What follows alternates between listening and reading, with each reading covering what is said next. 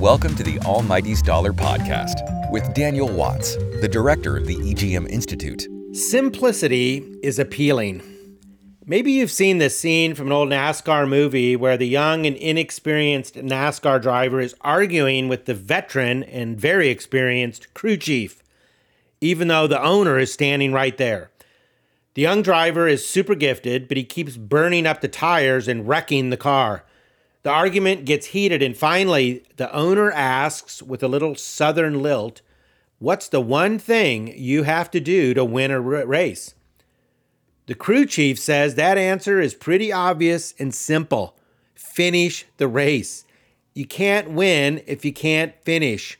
Simple as that. You may be surprised that such simplicity, not complexity, is the hallmark of greatness. Beethoven's Fifth Symphony is built around four notes, the entire symphony. Martin Luther King Jr.'s I Have a Dream speech, King's most famous speech, can be remembered in those four simple words.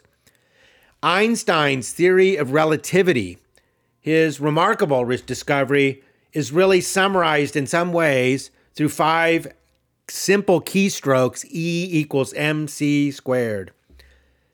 And Jesus in Matthew 22, 37, and 39 summarizes the law in two statements to love God and love your neighbor. Complexity does not automatically make something profound or significant. Significant simplicity rules. So, in the name of simplicity, I, I felt it wise to attempt to synthesize the 22 teaching modules, these 22 Bible passages that we've looked at in 2022 into some simple yet essential principles. When I first developed these lessons, I was aware of both some recurring themes and a thread of common teaching woven through the biblical passages that I'd studied. What follows is my attempt to give you some fundamental takeaways at 30,000 feet. So, if you're willing to start or continue your journey on the road less traveled, um, here we go. First, God is at the center of giving and fundraising. God stands at the center of our giving and our receiving. He's the reason we give. And therefore, we need to maintain our focus on God when we fundraise, preach, teach about money, and all matters related to giving. And here's some specific ways we can keep looking to God. Because God owns everything, we should be asking Him what He wants us to do with what He Himself owns but is entrusted to our care. This principle applies to everything in our life and certainly to our use of material resources. We can find guidance in God's Word. If we have a personal relationship with Christ, He'll guide us in personal ways. When we seek and then follow God's guidance, our giving becomes an integral aspect of our growing spiritual life.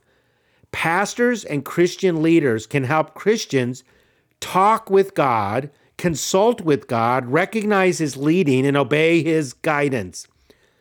Besides, the truth that everything belongs to God makes Him the actual fundraiser in every church and ministry. Next, when we give to God, let's do so primarily as an expression of our gratitude to God and our love for Him.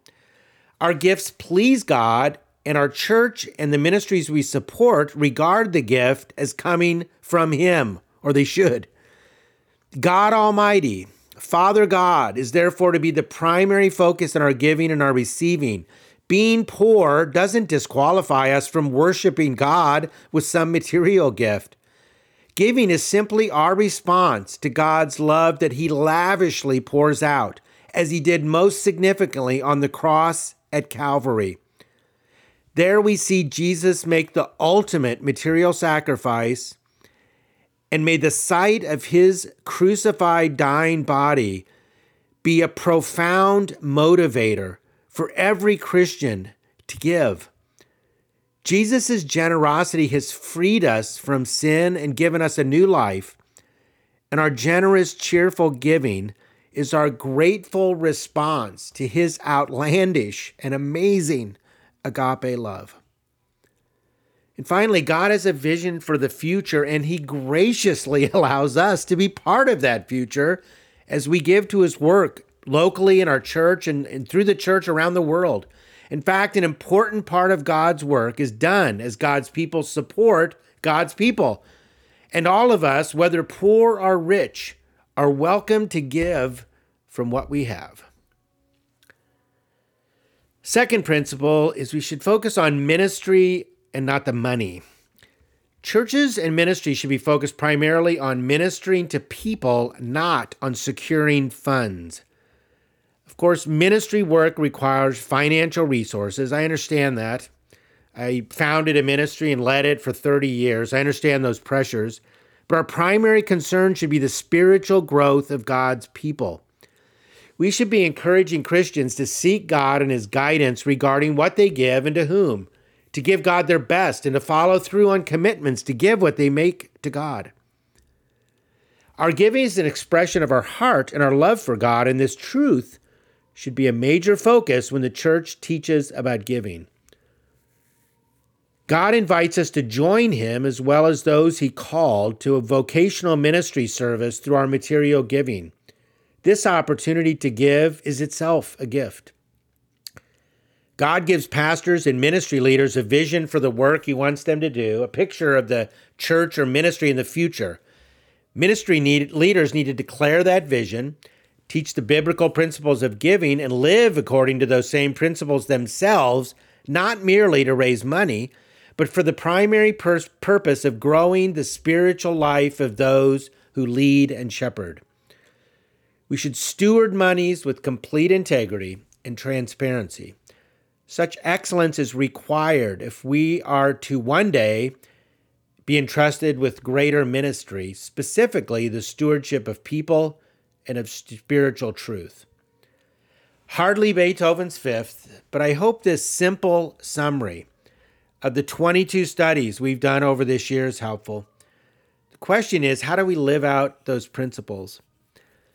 So, for the sake of full disclosure, I'd like to say that I have either done the following or am in favor of doing the following sharing the church's financial needs, building capital campaigns, year end appeals, grant proposals, letters of intent, etc.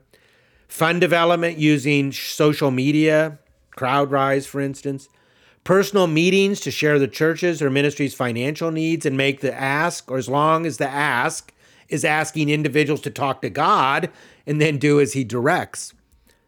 Fund development plans, case statements, publicity and marketing materials, a snazzy website, the road less traveled isn't about new methods and techniques, it's about motives, heart, ministry, and a different way of approaching the practical needs to fundraise. That said, know that I'm fully aware that leaders feel pressure and pastors feel pressure to meet the financial needs of the ministry. Often among those needs are salaries, benefits, and people's very livelihood. And some of those people have families and children. I know the pressure you feel when you have colleagues and teammates relying on God's provision. In a small ministry like Every Generation Ministries, that pressure fell on me. I had sleepless nights over the years. Unfortunately, these pressures and the well traveled approach to fundraising obscure many of the biblical principles articulated in this year's podcasts and blogs. The well traveled road puts a premium on fundraising and securing the financial resources necessary for the church or ministry. Don't get me wrong, individuals traveling this road are committed to following Jesus, to putting God first, and to live according to biblical principles. Yet, as I've attempted to gently suggest over this last year, people walking on that road have adopted several important cultural practices that are problematically and not really biblical. In fact, they're in conflict with biblical principles. These practices have, for instance, led to a results oriented approach to fundraising. Practicality and pragmatics have pushed biblical commitments off the road and onto the shoulder. Nowhere is this sidelining of God's principles more evident than in our understanding that giving is worship. In much of the current literature on giving and fundraising, worship is hardly mentioned. Somehow we've lost this foundational biblical concept. It's not unusual, for instance, to hear pastors urge their congregation to keep supporting the church during a time of crises. While it's true that our giving supports the church, some missionaries and perhaps Bible translation work, the primary intent of the offering is to worship God. The transactional nature of the giving receiving relationship has unintentionally moved God off to the shoulder of the road. Reducing our offerings to mere economic transactions has also created an awkwardness between the giver and the receiver. Consider, for instance, the awkwardness with which many pastors talk about money. I've also seen the awkwardness in the sales marketing approaches that some Christians in ministries and churches use. These approaches may have been effective in releasing funds, but these methods have not been spiritually fruitful. More funding is not always a sign of God's blessing. The 22 Bible passages we've studied are an invitation to walk on a different road, the road less traveled, where we give back to God some of what we've received from His hand. In so doing, we'll experience the meaningful life that He desires for us.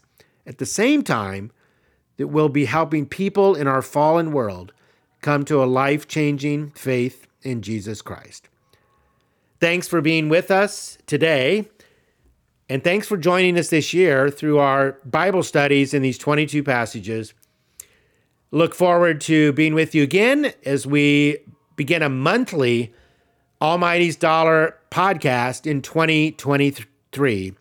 So we look forward to that and to being with you then. Thank you very much. We hope you enjoyed today's podcast. Our next Almighty's Dollar podcast will be the same time next week. To learn more about giving and fundraising, check out the EGM Institute website at www.egminstitute.org.